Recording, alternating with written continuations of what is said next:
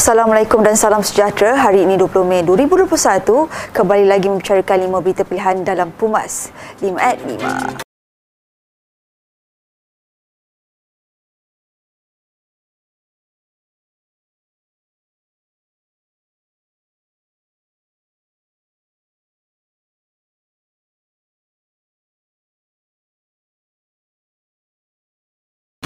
Kerajaan perlu melaksanakan tujuh prasyarat jika ingin mengisytiharkan Perintah Kawalan Pergerakan secara penuh sebagaimana Perintah Kawalan Pergerakan yang pertama berikutan peningkatan kes harian COVID-19 sudah mencecah ke angka 6,000. Muda AMNO, Datuk Dr. Ashraf Wajdi Rizki berkata, prasyarat yang dikemukakan itu adalah bagi memastikan rakyat tidak terkesan teruk jika Perintah Kawalan Pergerakan dilaksanakan secara total. Antara prasyarat yang dikemukakan adalah yang pertama, wajib menutup semua operasi dan bukannya secara terpilih. Yang kedua, kerajaan perlu pertimbangkan bantuan khas kepada rakyat di semua peringkat dan dari segenap sektor yang terjejas. Yang ketiga, menggunakan kuasa ordinan darurat untuk menggesa institusi perbankan dan kewangan menawarkan moratorium sekurang-kurangnya untuk tempoh tiga bulan. Yang keempat, tiada lagi diwi standard dalam penguatkuasaan maupun SOP dan perintah kawalan pergerakan.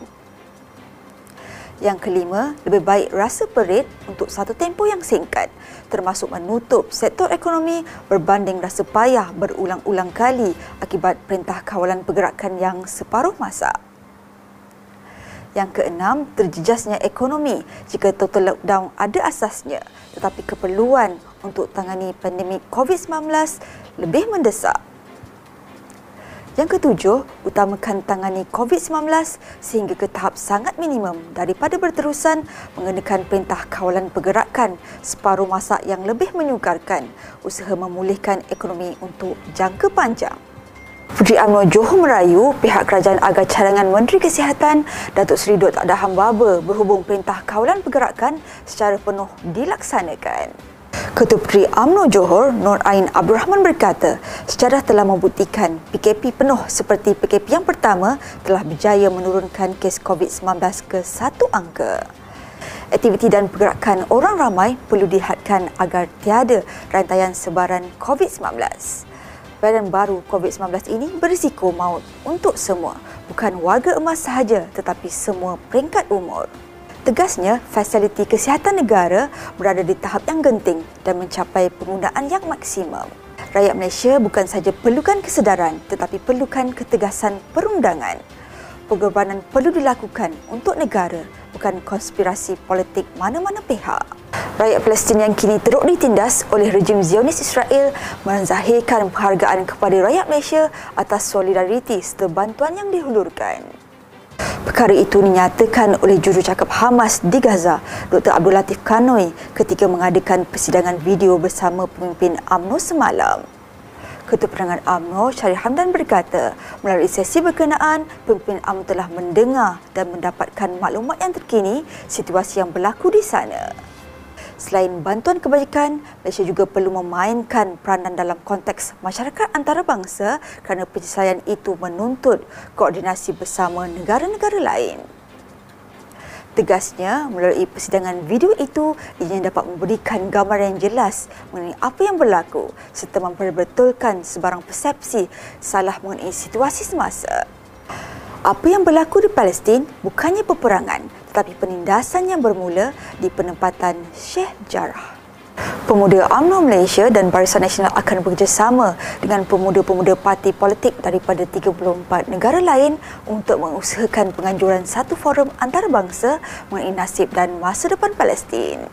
Ketuanya, Datuk Dr. Ashraf Wajduski berkata program itu dijangka akan diadakan pada hari ini, Khamis 20 Mei yang akan dilaksanakan melalui platform media sosial. Sehingga kini, pimpinan-pimpinan sayap pemuda parti-parti dari 34 negara sudah menyatakan persetujuan untuk menyertai program berkenaan. Menurutnya, apa sahaja usaha untuk menyampaikan mesej kepada dunia terutamanya pertubuhan bangsa-bangsa bersatu dan kuasa-kuasa besar mengenai isu Palestin amat penting.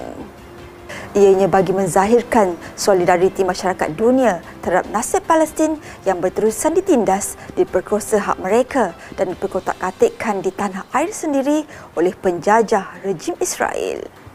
Doa merupakan senjata utama umat Islam di seluruh dunia bagi memberikan kekuatan kepada rakyat Gaza yang ketika ini masih berdepan serangan demi serangan daripada tentera Israel. Presiden UMNO Datuk Seri Dr. Ahmad Zad Hamidi berkata meskipun pelbagai tekanan emosi dan fizikal yang dilakukan namun berpegang kepada keimanan umat Islam di bumi suci itu masih kekal bertahan demi perjuangan memerdekakan tanah air mereka. Menurutnya, walaupun mempunyai kekuatan senjata, tapi rejim Zionis tidak dapat meruntuhkan semangat rakyat Palestin yang berjuang mempertahankan tanah air mereka. Beliau menyeru kepada semua umat Islam khususnya di negara ini supaya bersama-sama berdoa serta menghulurkan bantuan bagi meringankan bebanan yang ditanggung berikutan tindakan kejam dan zalim rejim Zionis kepada rakyat Palestin. Sekian saja daripada saya Adi Bahmat. Jangan lupa temu janji kita Isnin hingga Jumaat jam 5 petang. 5 berita pilihan hanya di Pumas 5 at 5. Assalamualaikum dan salam muafakat nasional.